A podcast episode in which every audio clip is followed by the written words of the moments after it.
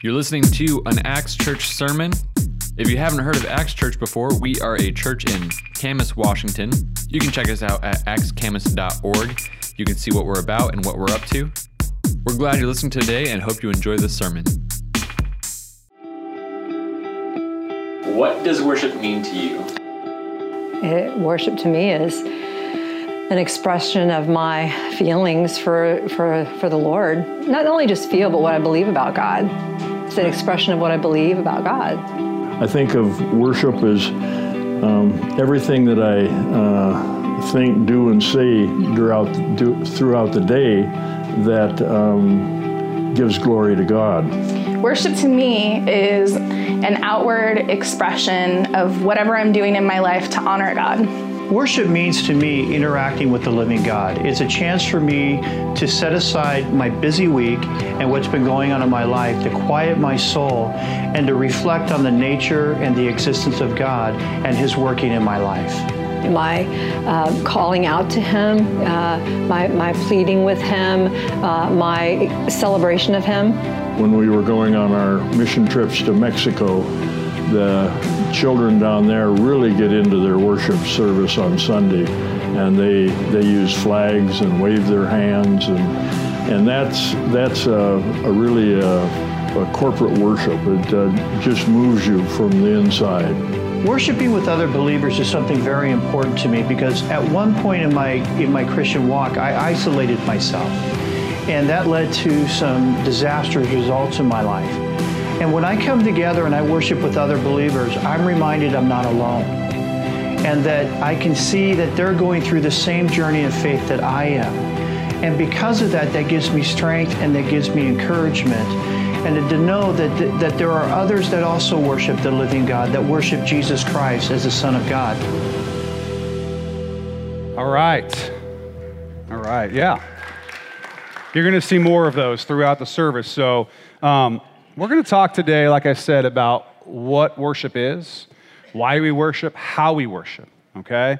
Um, this is something that, that is incredibly important because worship is a major part, a major part, a major response in the way that we deal with and, and communicate with and commune with the Lord, with God. And so, what, what is worship? Okay, couple, couple things here. It's, it's a number of there's a number of ways of expressing it and so on, but let's, let's go to, to sort of the Greek and Hebrew for a second, because I know everybody loves that. Um, the Hebrew word for worship is shachah, okay? And essentially that word just means to bow down, right? It's, it's the idea of bowing to one who is greater, of, of giving humble service, obedience, that type of thing. The Greek word, proskuneo, is like kissing the hand of, of a king, or the king of kings in this case, right? It's, it's the idea of, hey, here I am in humble obedience, I'm at your service. So uh, it really is connected with humility and obedience. Okay, humility and obedience to God. It's, it's recognizing and affirming that God is great. That God is great, right? Greater than us. Um, God is greater than us, and, and recognizing that and that we are His, that whole thing, that, that thing that happens in our, in our mind, right, in our mind and our heart, where we are in right relation to God.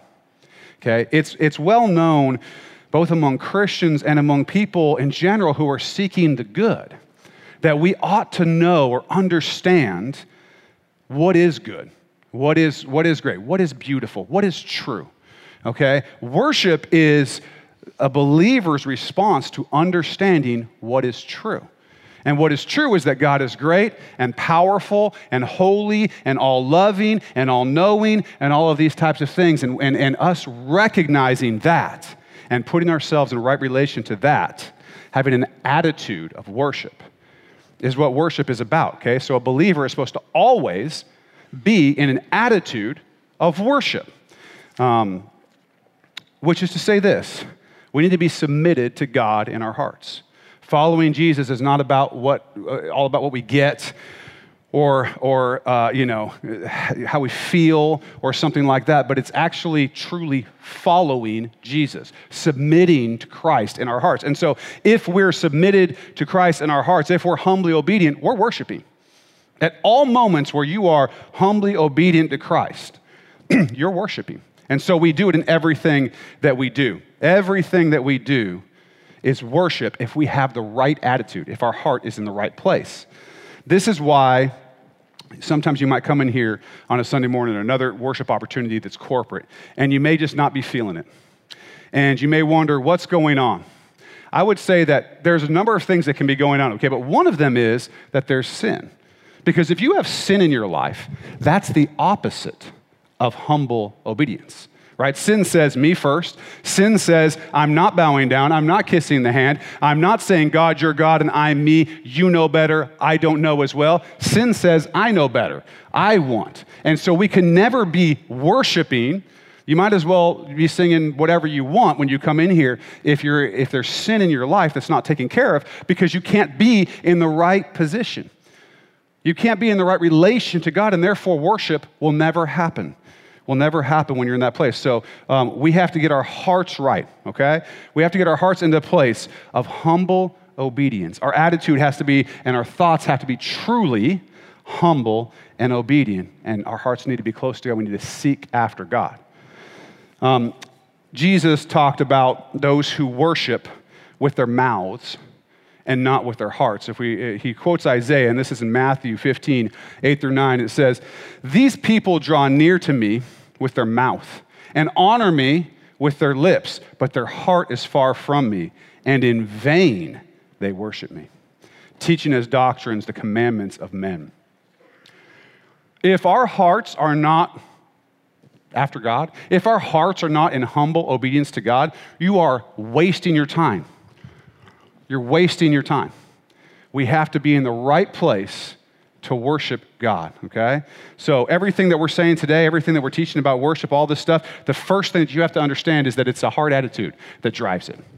If that heart attitude isn't right, you have to go back to the beginning and get that right, or nothing else is to matter about what we say about worship, okay? The heart attitude has to be right.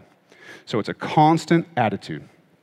And we're called to worship in a number of ways. The one we're going to talk about mostly today is worshiping through song, worshiping in music, corporate worship, or even individual worship, which is kind of almost like practice for corporate worship sometimes, but the way that we worship through music. And so what happens is that worship forms a lifestyle. If you have your heart in the right spot, then worship becomes a lifestyle. And one of the ways that that lifestyle works itself out is when we come together as a corporate body to worship together. Okay? When we come together and we're engaged in active, expressive worship together, that is the outflowing of the fact that you're carrying an attitude of worship all the time. All the time, okay? So, this is beautifully expressed in the Psalms, and I'm going to read one this morning.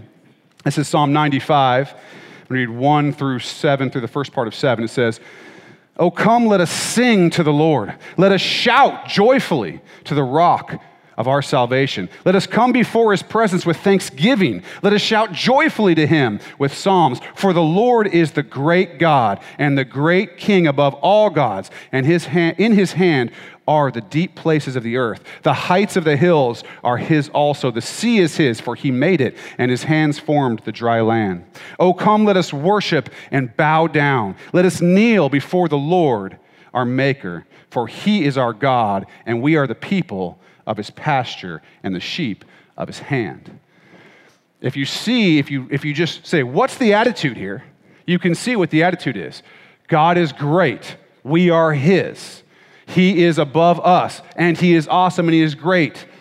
And therefore, we do what? We shout, we bow, we kneel, we express ourselves in worship in response to understanding who God is and who we are. And so that's what worship is about. And as we come into this place, we need to be thinking about that. So I'm going to ask a question. It's rhetorical. You don't need to answer. But do we come in here and worship to give or to receive? And the answer, I'll give you my lawyer answer. Okay? Yes, we do. We come in here to give and to receive, okay? So, primarily, though, worship is an act of giving. It's an act of giving. Some of us might look around and, and you know, we're, we're singing, we're standing there, we're kind of singing the song. Maybe we know, maybe we don't. We look over here, and somebody is being very expressive, right? Their eyes are closed, their hands are up, they're, they're very expressive, and you're just like, I'm not getting that. I'm not getting it. I don't, I don't get it. I don't understand it. Um, it doesn't strike me that way. And well, the problem with that mindset or that thought is it's not about how it strikes you what that person is doing in expressing themselves, in singing loudly, whether it sounds good or not, okay? And we got all kinds, all right? But that's okay. When you're doing that, what you're doing is you're giving something. Worship is an act of giving, it's not an act of receiving. Now, is there something that we receive in worship? There can be. Oftentimes there is. Feeling the, that we're in the presence of God, feeling his, his presence in our lives, but that won't always happen, and that's not why we do it. We're not doing it. It's not a quid pro quo. God, I'll come in and I'll do this. I'll sing this song. I'll sing it at this level and I'll give you one hand or, or whatever, right? It's not, it's not that. And then, God, you give me these incredible feelings of happiness. That's not what worship is, okay? So that's not when you're looking at people and you see them in that state. Don't assume that what's going on is this incredible euphoria that they're feeling. Maybe it is and maybe it isn't. But what they're doing is they're expressing from the attitude of worship that they have in their heart all the time. That's being expressed out in corporate worship as an act of service and sacrifice to God. That's what's happening in that moment. Worship is something we give, it's something that we give, okay? Um, it's an action on our part. And it's an act of gratitude. It's an act of giving honor and joy and glory and blessing to the Lord because He's blessed us so richly. That's what it is. Um, what I find interesting is the people in the Old Testament, remember, they were there before the Messiah, before Jesus Christ had come. They were looking forward to the Messiah and they didn't even completely understand it. And yet, what do you read? Lift up your hands, shout to the Lord, kneel before him, make a joyful noise. David's dancing around in his underwear. If you remember that one, I'm not recommending this, okay? This is not uh, this, this, is descriptive, okay? Not prescriptive for you, okay? But you see these, these incredible um, actions of joy and of, and of blessing and of giving and physical reactions to the Lord, and they didn't even understand fully Jesus. We've come, we're here after Christ has come. Jesus Christ has already come, died, rose from the dead, forgave our sins. We're saved and free, and we have the Holy Spirit. And I would just ask whether or not we come in with an attitude anything like these who didn't even have all that. We got the New Testament, we got the New Covenant, we got all these things. We're so much more free. We've been given so much more. They would have loved to be in this time when we have the Holy Spirit present with us, like we do in the church today. And yet, I'm not sure that we're reacting in the right way that we need to. And so that's something that we need to question ourselves about. Okay? Because worship, in corporate worship, when we're singing songs together and doing this, this is an expressive, an expressive action from the heart. Okay? We're worshiping in spirit and in truth. And we're going to talk about both expressiveness and worshiping in spirit and truth later this morning, Lord willing.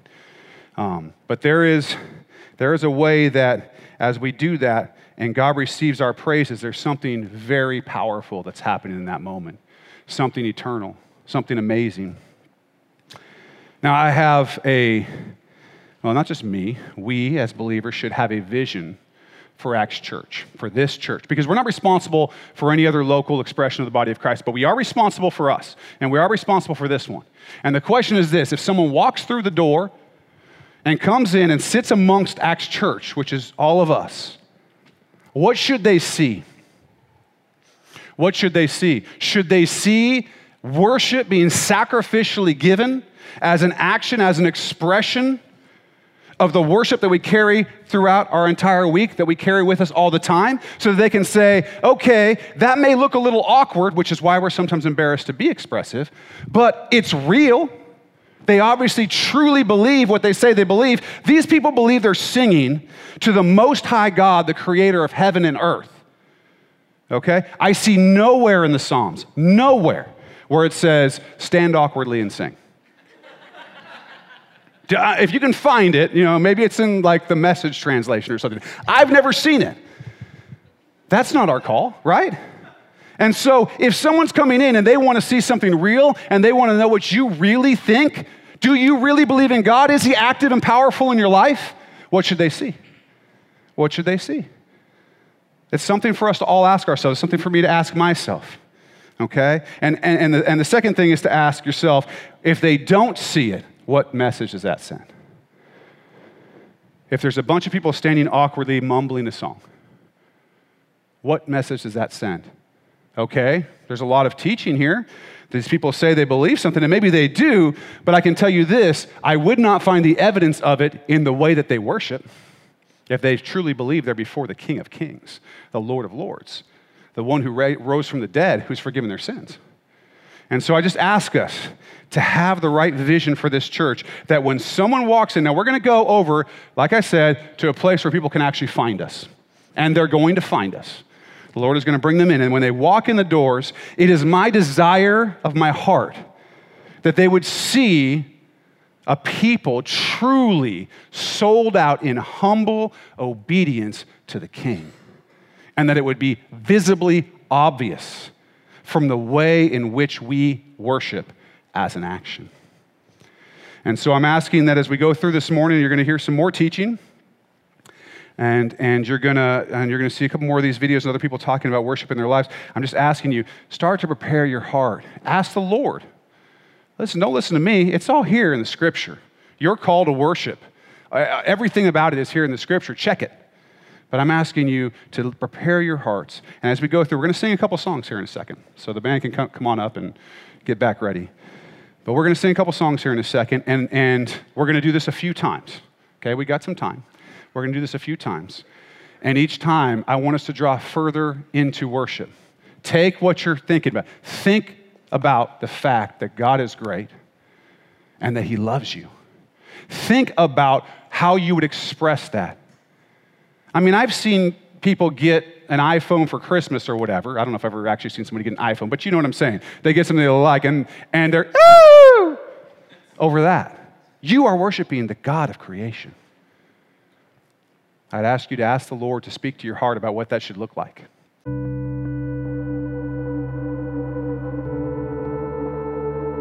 Why do you engage in worship? I engage in worship because I know that I am a creature made in the image and likeness of God. I engage in worship because my Father loves me and He deserves it. Because I have to.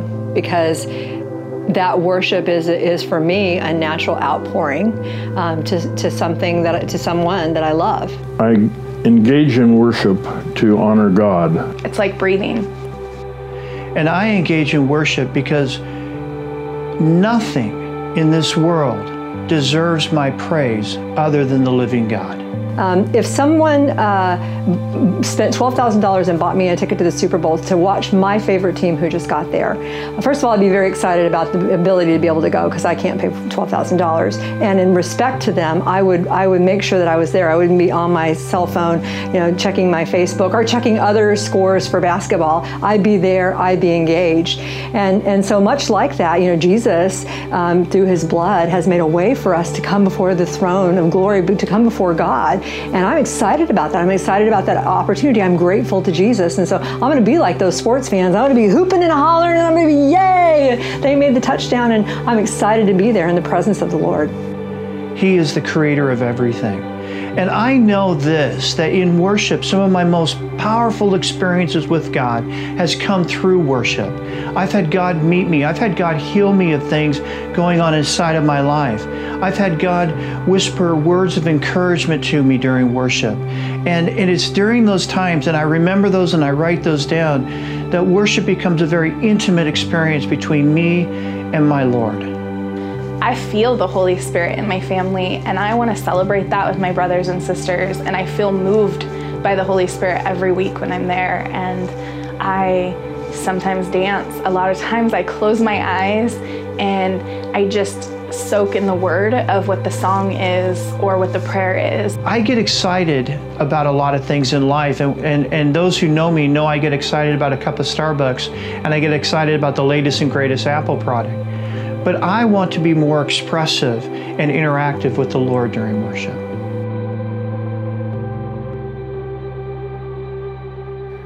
So we talked about what worship is. David talked about what worship is, and um, it's it's us just being humble before God and, and praising Him. And so now I want to talk about why do we worship? What is the reason uh, for what we wor- for why we worship God? And so I want to go through a couple of questions, um, kind of kind of like um, like a, a an argument. Let's make an argument through a couple of questions that I want to ask. The first question being, where did worship come from and when did it begin? Like, what is the first instance that we can see worship happening? And you have to go pretty far back in your Bible to see that. In fact, um, if you go back to Genesis 2, I'm going to start reading in verses 21. We see the first act of worship. So the Lord God caused a deep sleep to fall upon the man, and while he slept, took one of, the, his, one of his ribs and closed up its place with flesh. And the rib that the Lord God had taken from the man, he made into a woman and brought her to the man. Then the man said, This at last is bone of my bones and flesh of my flesh. She shall be called woman because she was taken out of man. And I didn't do justice to those lines that I have centered to show that it's a song. I'm sure it sounded a little more enthusiastic and it probably had a nice tune to it, but I, I don't know what he I don't know what it sounded like, so I'm not going to do that for you. Um, so Adam is it, it sounds like he doesn't reference God at all, but that's because God's in front of him. And so Adam is worshiping God for the goodness that he has provided for him in, in a wife. And I think us men can attest to that. Um, and my wife's not even here to hear that line. She's teaching kids.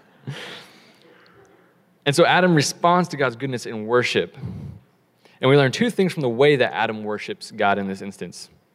First, we see that Adam's outpouring is, is something that is within him. It's something natural that is within him, and he just has to, it's, it's his natural response to God. And secondly, that is a, an authentic outpouring of his heart. It's from the joy that he has inside of him. And so I'd like to ask a second question now. Why do we not always feel that same urge that Adam has? Why does this world that we're in clearly not feel that urge? And why do we, even as Christians, sometimes struggle with that? Why do we not always respond to everything he does and sing a song to God? When we turn the page, we have our unfortunate answer. If you just go to the next chapter, um, we see the fall of man. We see man sin for the first time. God had pretty much said, This whole garden, all this food is yours. Just don't eat from this tree. And of course, we went and we ate from the tree. Adam and Eve ate from the tree. And so they, they, they had some repercussions as a result of this. And so if we read in Genesis 3, starting in verse 17, this is God talking to Adam. It says, Because you have listened to the voice of your wife and have eaten of the tree of which I commanded you, you shall not eat of it. Cursed is the ground because of you. In pain you shall eat of it all the days of your life. Thorns and thistles it shall bring forth for you, and you shall eat the plants of the field. By the sweat of your face you shall eat bread, till you return to the ground, for out of it you were taken. For you are dust, and to dust you shall return. And if we continue on a little later in the chapter, it says, Therefore the Lord God sent him out from the garden of Eden to work the ground from which he was taken. He drove out the man, and at the east of the Garden of Eden, he placed the cherubim and a flaming sword that turned every way to guard the way to the tree of life. And so, from this passage, we see two consequences that you could probably sum it up by. First was that the work that was once worship to God and came easy and naturally is now difficult and laborious. And that manifests itself in the way that we worship, and it manifests itself in the way that we have to work, and we have to work hard just to get a living. Um, I think most of us have experienced that. And we experience it, I mean, we especially experience it here in this school, having to bring in everything. Worship is hard in this world that is fallen. It is hard to, to get together and worship in a way that glorifies God um, because of our sin. And so, because of the sin, God had to set up a system in order for us to worship Him adequately. And I mean, we were also cut off from God. Um, that's the second problem of sin, is that we are now cut off from God, and we can't even be in His presence. And you can't worship God without being in His presence. And so God sets up a system for um, those who want to worship Him to worship Him. And it has to happen in a special tabernacle or temple that you have to worship Him. You have to go there because that's a safe place where He can go, where He won't harm us by being in, in His presence. And not only that, you have to now go to a priest who will then kind of like pass the notes of your worship on to God. You can't directly worship God anymore. You have to go to a priest who will then do it for you. And third, you have to follow all these specific rules that will honor God. And so all of a sudden, from going from, going from being in the garden with God, all of a sudden now you have to pass notes to God basically to try and tell him that you love him at a special place, at a special time, um, following special rules. And all of a sudden, because of our sin, we have so much difficulty worshiping. And not only that, but now God has to tell us to worship. It's not something that comes naturally to us. The Psalms are full of, of verses telling us to worship God.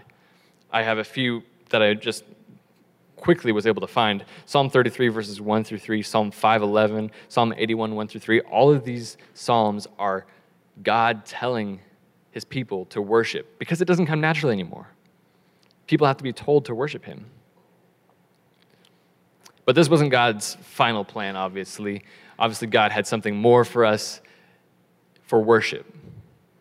He wasn't done with these rules. These rules were just something as a placeholder until his plan was complete. And so I want to ask another question, and that is how can we worship today? How is it that you and I are able to worship today? Because this is not that special temple that God called us to. Um, this is a elementary school building, if you didn't notice, um, and we have teachers' names along the back, and it's it's clearly not the design God was talking about. If you read through Leviticus and Deuteronomy, books that you probably don't read because there's so many rules of how you have to follow um, the rules to worship God and you haven't been going to priests um, to to worship God. You haven't been trying to find um, a Levite in order to bring worship to God. And you certainly, I don't think, did anybody have bacon in the last week? Yeah, sorry. That means um, you're not following the rules. Um, and so, how can we worship today if we're not following these rules? How is our worship worthy? So, let's look at the two problems, the two problems that we had for worshiping. Problem one is because of sin, we are driven away from God's presence, and we have to be in His presence to worship Him. And so we would have to go to a temple um, to be with God and worship Him. Let's read Matthew chapter 27, starting in verse 50. Um, this is Jesus on the cross, and it's his final moments of, of anguish as he's dying on the cross. And it says, And Jesus cried out again with a loud voice and yielded up his spirit. And behold, the curtain of the temple was torn in two from top to bottom, and the earth shook and the rocks were split.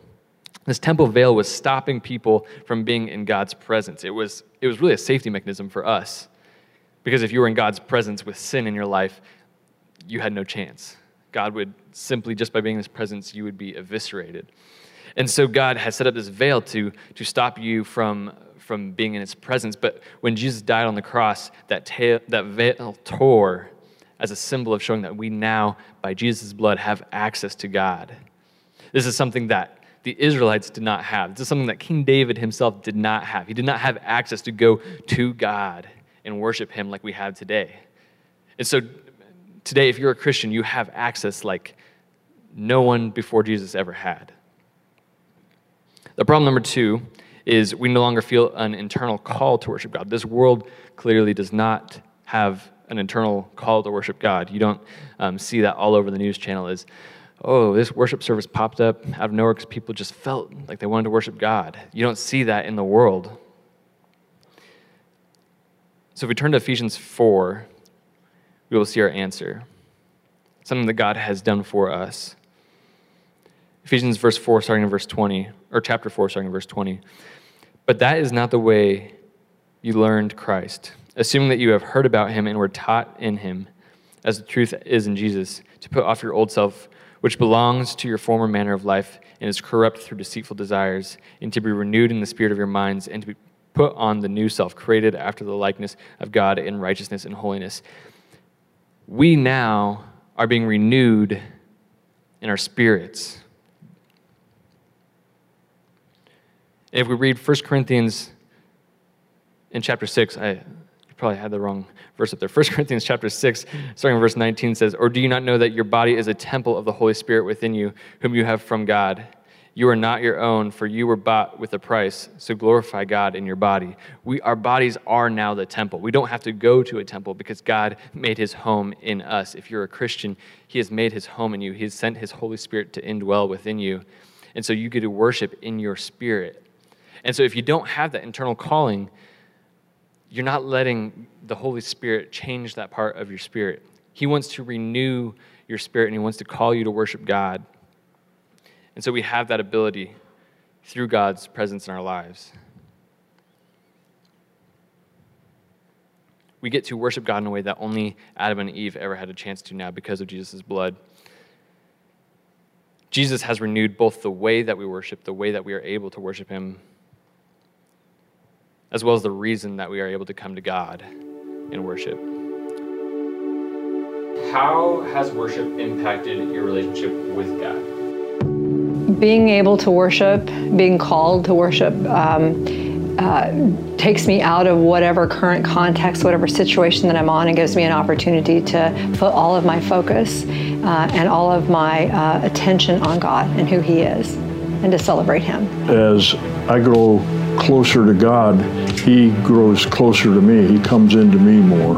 I, I can sing and shout his praise and he's right there. It's not it's not like sending a letter in the mail. It's like having FaceTime with God. Worship has impacted my relationship with God because like I said before, there are special times in which God has spoken to me through worship. The more I worship God, the closer I get to Him. I wouldn't be in my wedding with my husband standing there sulking. So why would I, as the bride of Christ, just be sitting there sulking and waiting for God to, for me to walk up to God? Um, God's waiting to receive me at the altar. So I'm excited about that. I'm tearful. I'm showing emotion through worship. I can go back to 20, 25 years ago where the Lord did something amazing. It was almost, and, and I don't, I don't mean to sound cliche or anything like that, but it was almost like I was lifted up into a different place interacting with the creator of the universe. Worship is something that is very, very, very dear to me and something that I honestly would like to see more in my life and something that I cannot live without because I cannot live without God. Worshiping is um, renewing of my relationship with God. When I was talking earlier about how the people who had been there before Christ were able to worship so expressly, I hadn't even thought about the fact that we can eat bacon and they couldn't.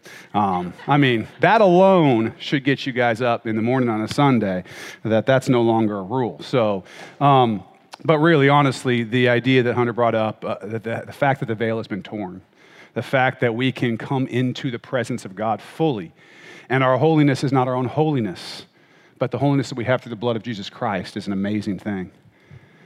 Now, the scripture was read on the screen where Jesus is talking to this woman and telling her, listen, it's not about here or there. It's about worshiping God in spirit and in truth, and that God is seeking those who will worship Him in that way. You know that God is not into worship because He's greedy for worship or praise. He's not, he's not posting and looking at how many Facebook likes He gets. That's not God's thing. God wants our worship because it is the reasonable thing that we ought to do in response to Him because it's good for us. It's good for us. If you see a beautiful work of art and walk away and go, ah, there's something wrong there, you've missed that which you ought to have apprehended. God wants us to be correct he wants us to be whole. He wants us to be right so that we would understand our relation to Him. And worship is a natural expression of that. And so when we talk about worshiping in spirit and truth, we come back to these concepts of body, soul, spirit that we consistently go to, that we consistently go to to understand who we are, the anthropology of the human being. Who are we? We're body, soul, and spirit, okay? And our spirits have been reborn and made new in Christ. Reborn and made new. And so our spirit knows how to worship. It is the most normal thing, normative thing in the world that your spirit worships. Your spirit is in a constant state of worship because, of course, our spirit understands as it communicates with the Holy Spirit who God is and who we are and how all of that works. And in all things, we're to live in the Spirit through the power of the Holy Spirit. And so, um, when our soul wills to the Spirit, we're going to worship. We will to the Spirit. We control the body. We put the body, we beat the body into submission so that as a whole, as a whole self, we can worship God. If you'll turn, if you have your Bible with you, to Romans 12 1. This is out of the ESV translation. It says this I appeal to you, therefore, brothers, by the mercies of God, to present your bodies as a living sacrifice, holy and acceptable to God, which is your spiritual worship. That we present ourselves. When we come in here on a Sunday morning, we are presenting ourselves. And sometimes maybe it feels a little sacrificial. Sometimes you don't want to do it. Sometimes you don't want to get out of bed. Sometimes whatever. But your soul wills the body in the power of the Holy Spirit because you're so into your spirit to be here to worship. And, and the word here, this is your spiritual worship, that also can be translated as your rational service or reasonable service. So, this whole word spiritual worship and rational or reasonable service, they have the same, they mean the same thing in this context. Now, I know that for some of us, you know, we're, we're, we like the intellectual side. We like to think about it. We like to go through it. We love discovering new truths in the scripture and knowing the law of God, understanding things. We like to, around here, we talk about science and, and, and the intersection between faith and reason and all these things. And I love that stuff, okay? But do you know that your spiritual worship, which sounds very sort of on that emotional side to a lot of people, and your rational or reasonable service are the same? They're the same thing. Did you know that when you're standing there and, and, and, awkwardly, you know, kind of standing, there not knowing what to do, and someone else is over here pouring their heart out to God, that the person who's actually more rational and reasonable in that moment is the person who's pouring their heart out to God. Because that's the reasonable, rational, rational way to approach the King of Kings. It's unreasonable to come and stand there and not, and not really engage and not really want to engage. It's actually reasonable that you would engage ex- expressively in worship. That's the most reasonable person in the world. The one, if God was to appear right here before you, you would fall on your face in worship, no question. No question. Trust me, trust and believe. You would fall on your face in worship. Guess what? He is here. He's here with us. We're here coming into his presence. Our reasonable, rational service would be that we would in our spirit, in our heart, that we would, we would cause our body, soul, and spirit as a whole to worship God. That is the most reasonable thing in the world. The most reasonable thing in the world. We're presenting ourselves to God, our bodies, soul, spirit, living sacrifice. That's what worship is. Okay? It's not just an emotional response as if worship is coming and hitting you and you're responding to it. You're coming in here responding to who God is and it's the most reasonable thing in the world. It's exactly how you should act. It would be odd to act a different way. It would be odd to act a different way. And so, there should be no question in our minds about what is owed to God if we are thinking in truth, in spirit and in truth, if we have the truth in us and we're thinking truthfully and correctly about who God is there should be no question about what our response should be. It should be the response that you would have if God visibly presented himself to you. Should be the same response that you should have as we worship God as Spirit, who is not visibly present to you, but is present here. When we're together, Jesus is in our midst. Now, why do we engage in worship in these ways that you see? Why do we raise our hands? Why do we clap our hands? Why some people might kneel down, close their eyes, even cry? Why do we do that? Because we're actually doing these things. First of all, real easy. We're called to do those things. Read the Psalms. They don't say, if you feel like it, shout for joy. If you feel like it, raise your hands. Nope, it's always in the command, in the call. Raise your hands, clap your hands, bow down before him. These are the normal things that you would do. And they're a call, they're a scriptural call for you. So that's the first reason why we do them. But the second reason why we do them is that there is something real when we will our bodies into a submissive posture before the Lord or into a thanksgiving posture before the Lord. There's something real that's going on in that moment. We're as a whole, we're becoming a whole self in worship in that. And so, again, I'm going to encourage you, and I'm going to continue to encourage you, and I'm never going to stop encouraging you that when we come together, that there's no question what we're doing as a body, as a whole, that we are worshiping God with our hearts right? With our soul, with our spirit, with our body. That that's what we ought to do. We're coming together into the holy presence of the Lord. It's an amazing thing, and we cannot forget it. I know that we just came from yelling at the kids and getting them in the car and you know run your underwear outside your pants and get that done and brush your teeth and let's get and you just, and by the time you get here and it's right right rah, the whole way i understand you coming oh hey like everything just changed i get that okay I get it. So come earlier. come earlier, okay? Um, we cannot say that God is good and powerful and loving and holy and awesome and then not worship like we believe it's true. Which means that we have to make some choices about what we're going to be and what we're going to do as a church. Okay? Because it affects other people too. You're called to make disciples, and when people walk in this door, those are potential disciples for Jesus Christ. And how does it affect them? How does it affect them? It makes people confront the reality that at least you and the other people around you believe that God is who He says He is when they see you actively worshiping. At least they have to confront the fact that you believe it. And that's something real to confront. That's something real. So,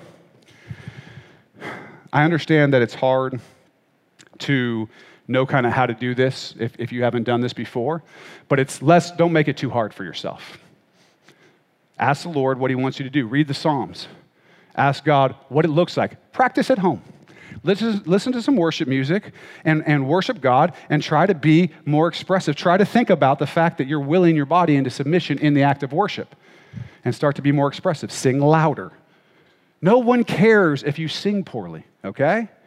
Of me, of all people, I have such a loud voice, right? And I don't care that you guys don't like it sometimes because I'm worshiping God. It's not for you. And you get to sing, and it's not for me, it's for God. So if somebody's annoyed by it, they can move over there, right? We're even moving into a bigger place. They can even get further away from you. All right? So if you end up sitting by yourself over here and there's nobody around you, there's probably some, some reason there, but you know what? Go for it. Go for it, okay? We need, to, we need to be here as worshipers when we come on a Sunday morning to worship, and we're worshiping in everything we do, remember, our whole lives. There's worship going on right now as you listen to the Word of God and let it affect your heart. There's worship in that. But as for what we do in, in musical worship together as a congregation, congregational, corporate, together worship, one accord type stuff, think about, prepare yourself before you get here. Look forward to it. Get here early. Be ready that when that first song, you don't want to miss a note. You don't want to miss a note. You want to be there for every. This is an opportunity that you have to be together with other believers and worship the King of Kings. You should be looking forward to that, like Sherry was saying on the video with her sports thing that she did okay. I think she said that basketball and the Super Bowl. I don't know. But she tried, okay? And it was great. Uh, listen, be excited. No one comes to the Super Bowl at halftime, they come early, okay? They come early, they come ready because they know something exciting is going to happen. You need to come early and come ready, not because necessarily you know something exciting is going to happen, but because you've got all this built up that's ready to give. All week I'm building up, Lord. Oh man, I'm worshiping you. My, my attitude, my heart is towards, I can't wait till I can get together with the other believers and just let it all go. That's where we need to be as a church. So I'm asking you to ask the Lord to speak to your heart about that. Let's, let's have that opportunity to show our humble obedience to God, and let's set a culture of worship that's real, that says something, that testifies and witnesses to the community about what you believe about who God is. That's who we need to be, okay? So let's be here with our hearts and our hands clean from sin. Okay? Let's, let's, let's take care of the business we need to take care of with the Lord. So we're not coming in here with a bunch of sin in our lives. Let's, let's actively, we've talked about confession and repentance and that lifestyle. Let's be in that place so that we come in here ready with our hearts and our hands clean before the Lord. Jesus Christ having cleansed us from all unrighteousness as he promises to do if we will ask for forgiveness. Let's do that. Let's be ready. Let's get here early and be focused on God. Let's be in one accord as we worship God, Father, Son, and Spirit. And remember that if you engage, it makes it that much easier for the person next to you to engage. And when both of you engage, it makes it that much easier for the next person. It's a lot harder for, for most people to come in and be an expressive, powerful worshiper if that's not the culture that they're sitting in. So, do we want a culture that's conducive that if somebody comes from out of town, they move into town, and they want to worship God, and they come in here and, and we're pouring cold water on their worship because they're looking around and nobody's doing it? No. Let's, let's set a culture of worship. Let's be real about it. Take it, take it yourself, take it personally, take it inside, and worship the way that God's called you to worship. And that's what we have for this morning. So let's, let's put ourselves aside when it comes to worship, as would be your rational, reasonable thing to do in the presence of the King of Kings. and let's think about Him and what He's called us to do and be His together, one accord, His church. Let's pray. Father, I thank you for the opportunity to worship you in spirit and in truth. I thank you for the opportunity to express ourselves in worship, to shout for joy, to raise our hands, to kneel, to bow before you, to dance in your presence, to do whatever we need to do, Lord. All in good order, but all for you. God, we love you because you loved us first. And you love us most. And there's not one person in this room that you do not adore, that you don't know every hair on their head, that you don't know every step that they'll take, that you haven't said, This is my child who I want to be with me. And Lord, for those who know you, I pray that they would feel the power of your Holy Spirit in their life and that that would flow out into worship when we're together that they would recognize that it's not just an emotional thing, that it's not just a thing about us, but it's a thing about you, and it's actually the most rational, reasonable thing we could do when we come into your presence and sing these words of praise and honor and glory and blessing to you. Thank you for the Psalms and what they teach us. Thank you for your whole scripture that teaches us everything that we need to know about what it means to be a worshiper and you're seeking worshipers, Lord. Let us be those who you're seeking. We want to be, we, we raise our hands to, to be picked, to be those who are there, who you've chosen to come and worship you because you're looking for us to worship you. And I pray that we would do that. God, I pray you be with our church this week. I pray you be with each one of us as we're going through different things. Some need to see doctors because they're sick. Some are looking at surgeries coming up. Some are looking at uh, d- difficult things or family members who are going through stuff. There's financial troubles. There's all kinds of stuff. Lord, I tell you, I pray you take the fear away. Destroy it, Lord. Let us trust in you and let that foundation be so strong it could never be rocked. Because you've cast out fear, Lord. You haven't given us a spirit of fear, but of power and of love and of a sound mind. And I pray that that would be the marker of this expression of your body. That we walk, we march forth, that we walk and we break down the gates of hell, Lord. We want the captive set free. We want people to come to know you and grow in you. We love you. And Lord, in your name, amen. Well, thanks for listening to our sermon. Again, this has been a sermon from Acts Church in Camas, Washington. We hope you enjoyed it and got a lot out of it. If you did, you can subscribe to our channel as well as liking and commenting. We love to hear how these sermons are impacting you. You can also take a look at our podcast series that we have out, and we'll catch you again next week.